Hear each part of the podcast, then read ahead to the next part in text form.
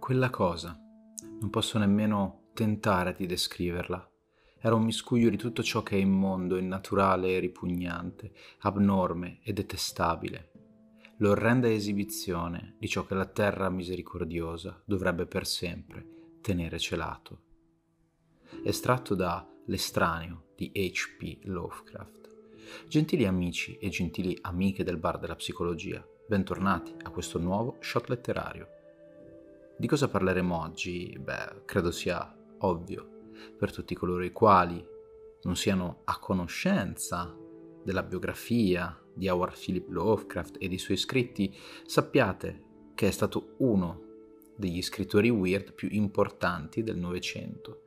Scrittore altamente autobiografico, anche se in maniera, oserei dire, inconsapevole, e Howard ha avuto la capacità di creare storie e racconti carichi di un vero e proprio disagio esistenziale. Vi invito dunque a recuperare il podcast che è stato già fatto sulla sua vita e che potete trovare sul canale, qualora non lo aveste ancora fatto.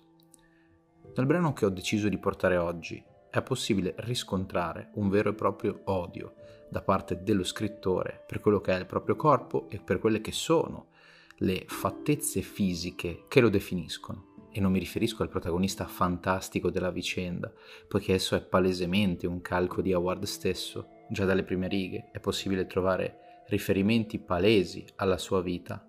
Nell'infanzia di Howard, le figure parentali, i cosiddetti caregiver, sono stati sostituiti con libri e oggetti d'antiquariato, oggetti portati dai nonni di Howard, dal vecchio mondo, da quelle che erano state le esplorazioni fatte dal nonno.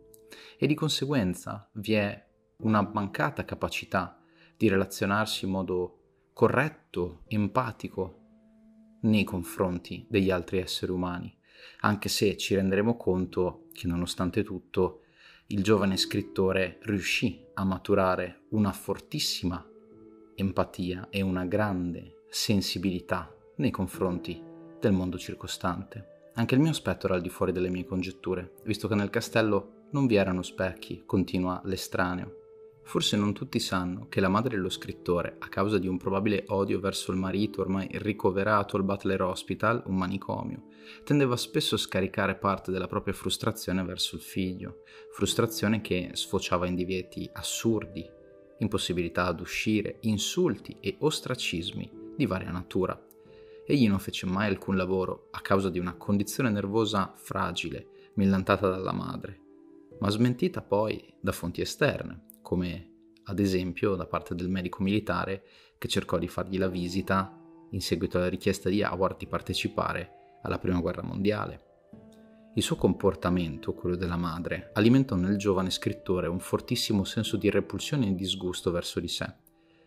Egli, secondo alcune testimonianze degli amici, infatti non era brutto o orripilante come la creatura descritta in L'estraneo potrebbe essere, o potrebbe farci pensare, ma con solo qualche difetto, come la gracilità muscolare o la mascella molto squadrata.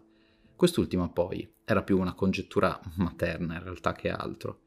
Nonostante tutto il supporto esterno, sarà solo dopo la morte della madre nel 1921 che egli potrà partecipare alla vita sociale, quotidiana, di tutti i giorni, normalmente riconosciuta, e migliorare la propria autopercezione volendo circoscrivere la nostra chiacchierata al tema del dismorfismo corporeo, avvalendoci del suo scritto, notiamo tutti quei particolari tipici che possiamo trovare nei soggetti respinti dalle figure genitoriali. Il bambino dovrebbe essere per la madre una creazione straordinaria. Egli è stato parte dell'universo intrauterino, che lo ha poi ospitato e ha condiviso con lui sangue e carne, ed essendo parte di quel divino, mantiene tratti anche dopo il parto, fino a raggiungere quella che Melanie Klein chiama posizione depressiva, ovvero fase durante la quale il bambino realizza che il mondo non è ai suoi piedi e che la realtà esterna richiede una costante lotta e capacità di gestione dello stress. Se, come nel caso di Howard, il mondo è stato da subito ostile, le cose possono cambiare. Infatti è probabile che la madre lo avesse in parte odiato per essere nato maschio e vi sono alcuni elementi che ci fanno pensare a questo, come la sua fortissima tendenza a volerlo vestire da bambina, nonostante, bisogna anche dire, fosse un'usanza all'epoca, usanza che però lei introduceva molto spesso nelle giornate del giovane. E tale desiderio potrebbe avere comunque incrementato il disgusto di Howard verso se stesso e il suo corpo. Per fortuna abbia alcuni grandi alleati, ovvero i nonni.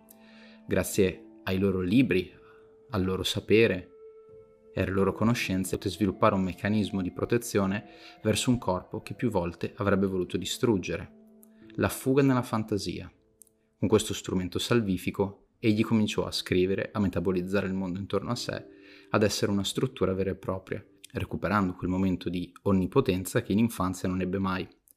Ogni cosa ha il suo prezzo e anziché riuscire a metabolizzare la sua fisicità e accettare il proprio corpo, il proprio sé corporeo, la scrittura allungò la distanza tra il fisico e l'immateriale, fino al punto di non ritorno, dove l'essenza stessa dell'uomo viene meno.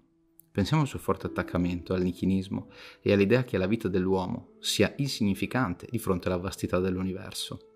Egli morì per un cancro allo stomaco, ennesima riprova non solo della sua povertà e della poca cura di sé, ma anche dei costanti ma anche dei costanti processi di somatizzazione ai quali andava spesso incontro. Ecco cari ascoltatori, voglio concludere con questa piccola nota, ovvero che il processo di somatizzazione è un processo che permette al corpo di prendere in carico lo psichico.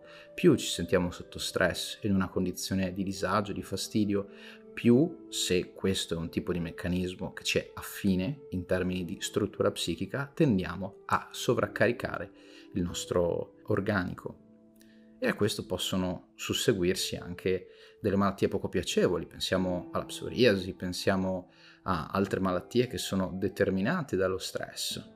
E ce ne sono davvero moltissime.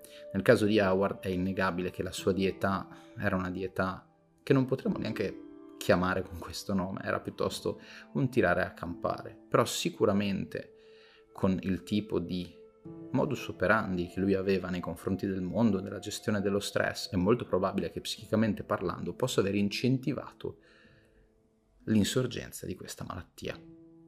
Ovviamente è una speculazione quest'ultima, prendetela con le pinze. Detto ciò, il podcast di oggi è finito. Io come sempre vi ringrazio, lasciate un like se vi è piaciuto, un dislike se non vi è piaciuto, un commento, condividete e se non siete iscritti iscrivetevi al canale. Io sono Adriano dal Bar della Psicologia. Per oggi è tutto, grazie e a un prossimo podcast.